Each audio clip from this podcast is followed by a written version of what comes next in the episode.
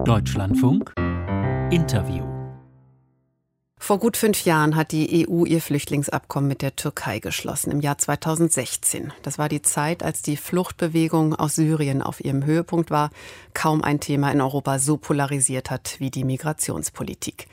Die Europäer sagten damals der Türkei finanzielle Unterstützung in Höhe von 6 Milliarden Euro zu.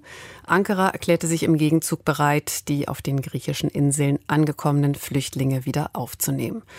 Hoch umstritten ist und war das Flüchtlingsabkommen, seitdem die Idee in der Welt war. Und dennoch schlägt die EU-Kommission jetzt eine Erneuerung bis 2024 vor und auch weitere Milliarden Unterstützung. Der EU-Gipfel hat jetzt die Vorschläge zur Kenntnis genommen, so hat es Angela Merkel in der Nacht gesagt.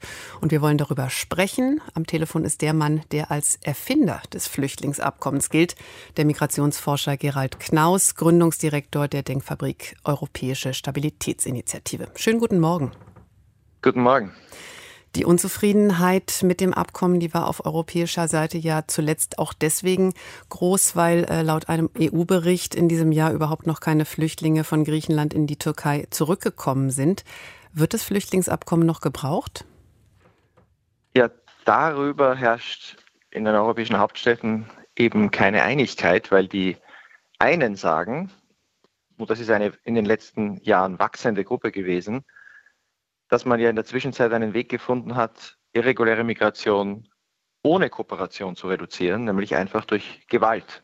Das war schon 2015 der Vorschlag von Viktor Orban, der gesagt hat, ich baue meinen Zaun und ich stoße die Leute zurück.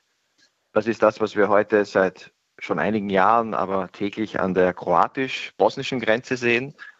Und seit die Türkei niemanden mehr zurücknimmt aus Griechenland, und das ist jetzt schon ähm, ja, seit ähm, Ende Februar, Anfang März 2020, also schon fast äh, 16 Monate der Fall, ist die Zahl der Menschen, die nach Griechenland kommen, trotzdem auf einen historischen Tiefstand gefallen, weil die griechische Regierung Menschen mit Gewalt zurückstößt, sowohl an der Landgrenze als auch in der Ägäis mit der Küstenwache. Und jetzt gibt es in Europa viele, die sagen, wir machen das jetzt eigentlich so wie die Amerikaner unter Trump, wie die Australier im Indischen Ozean, wie die Israelis an ihrem Zaun zu Ägypten.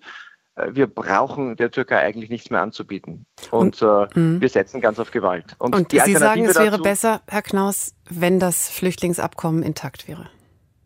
Naja, die Frage ist äh, nicht, ob wir ein eine Erklärung haben, die ist ja unverbindlich, wird abgespeichert als Presseerklärung auf der EU-Webseite, sondern was die Staaten tun, ob sie sich, woran sie sich halten.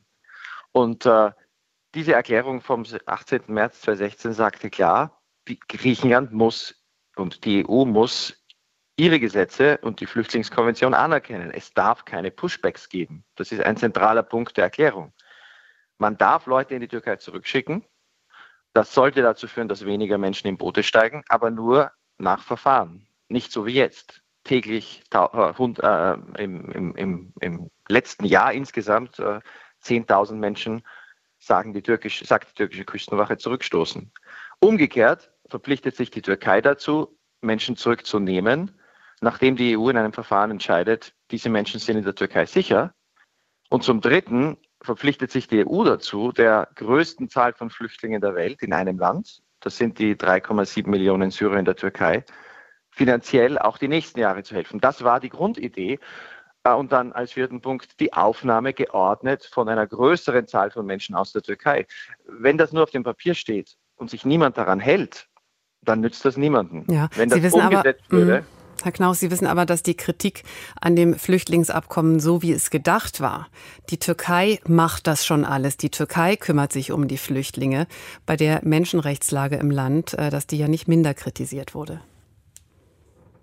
Ja, das habe ich nie ganz verstanden, denn die Türkei hat, also ich sage es mal so, in den letzten zehn Jahren, zwischen 2010 und 2020, wir hatten ja gerade erst den letzten Bericht über die Lage der Flüchtlinge in der Welt des UNHCR. Und in den letzten zehn Jahren ist die Zahl der Flüchtlinge in der Welt, äh, die es geschafft haben, eine Grenze zu überschreiten und die aufgenommen wurden, zwischen 2010 und 2020 um 10 Millionen gewachsen. Und von diesen 10 Millionen Flüchtlingen weltweit sind 3,7 Millionen in der Türkei. Und zwar seit vielen Jahren.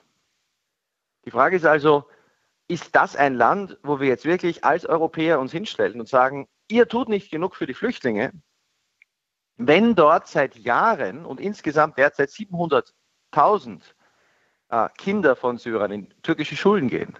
Diese Leute sitzen nicht in Lagern wie in so vielen anderen Aufnahmeländern, sondern äh, 1,7 Millionen bekommen von der EU durch die EU-Türkei-Erklärung versprochenes, zugesagtes Geld regelmäßig jeden Monat auf eine Kreditkarte. Das ist die größte humanitäre Aktion für Flüchtlinge in einem Drittland in der Geschichte der EU. Die Frage ist also die, wie helfen wir dem Land mit einem Drittel der neuen Flüchtlinge weltweit, mit der größten Zahl, das in einer Situation, wo die soziale Lage dieser Flüchtlinge sich stark verschärft, weil die Türkei so wie viele andere Länder in einer starken Krise ist. Es gibt keinen Tourismus. Äh, die Corona-Krise führte dazu, dass viele der Jobs wegfielen, wo diese Syrer informell gearbeitet haben, Hunderttausende.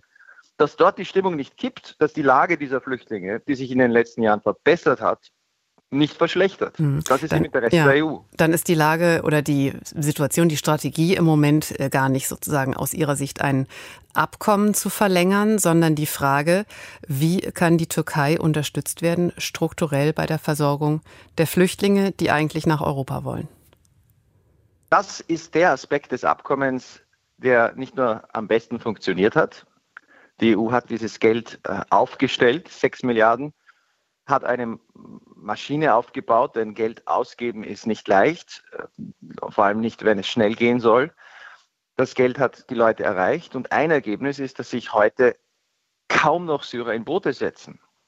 Äh, das kann nicht das Ende sein. Und der zweite Punkt, der nie wirklich angegangen wurde, war eben, dass die EU auch sagt, verwundbare, äh, schutzbedürftige, besonders schutzbedürftige, werden durch Resettlement aufgenommen. Das waren bis jetzt ungefähr 30.000.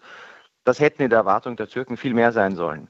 Und natürlich gibt es von Seiten der Türkei auch Forderungen, äh, die die EU nie angenommen hat.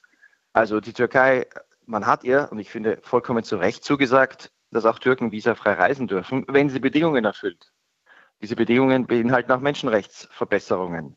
Äh, diese hat die Türkei noch nicht erfüllt. Daher hat die Türkei, die EU die Visafreiheit noch nicht garantiert. Ähm, wenn es darum geht, die Türkei unterstützt derzeit auch Millionen Syrer im Norden Syriens, an der türkischen Grenze in Idlib.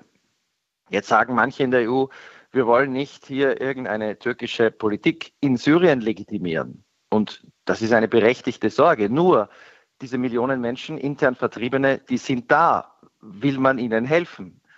Wenn die Türkei jetzt sagt, wir wollen finanzielle Unterstützung dafür dass hier ja auch eine große Zahl von Menschen zusätzlich zu den 3,7 Millionen im Land unterstützt werden müssen, äh, ist das auch legitim. Also die Frage ist immer mhm. der Kern, man muss genau hinsehen. Ja. Äh, und darum bin ich auch nicht zufrieden, wenn ich jetzt höre, es gibt eine neue Erklärung. Man muss genau hinsehen. Erstens, Herr Knaus, wir müssen zum Ende kommen. Das für die Menschen. Mhm.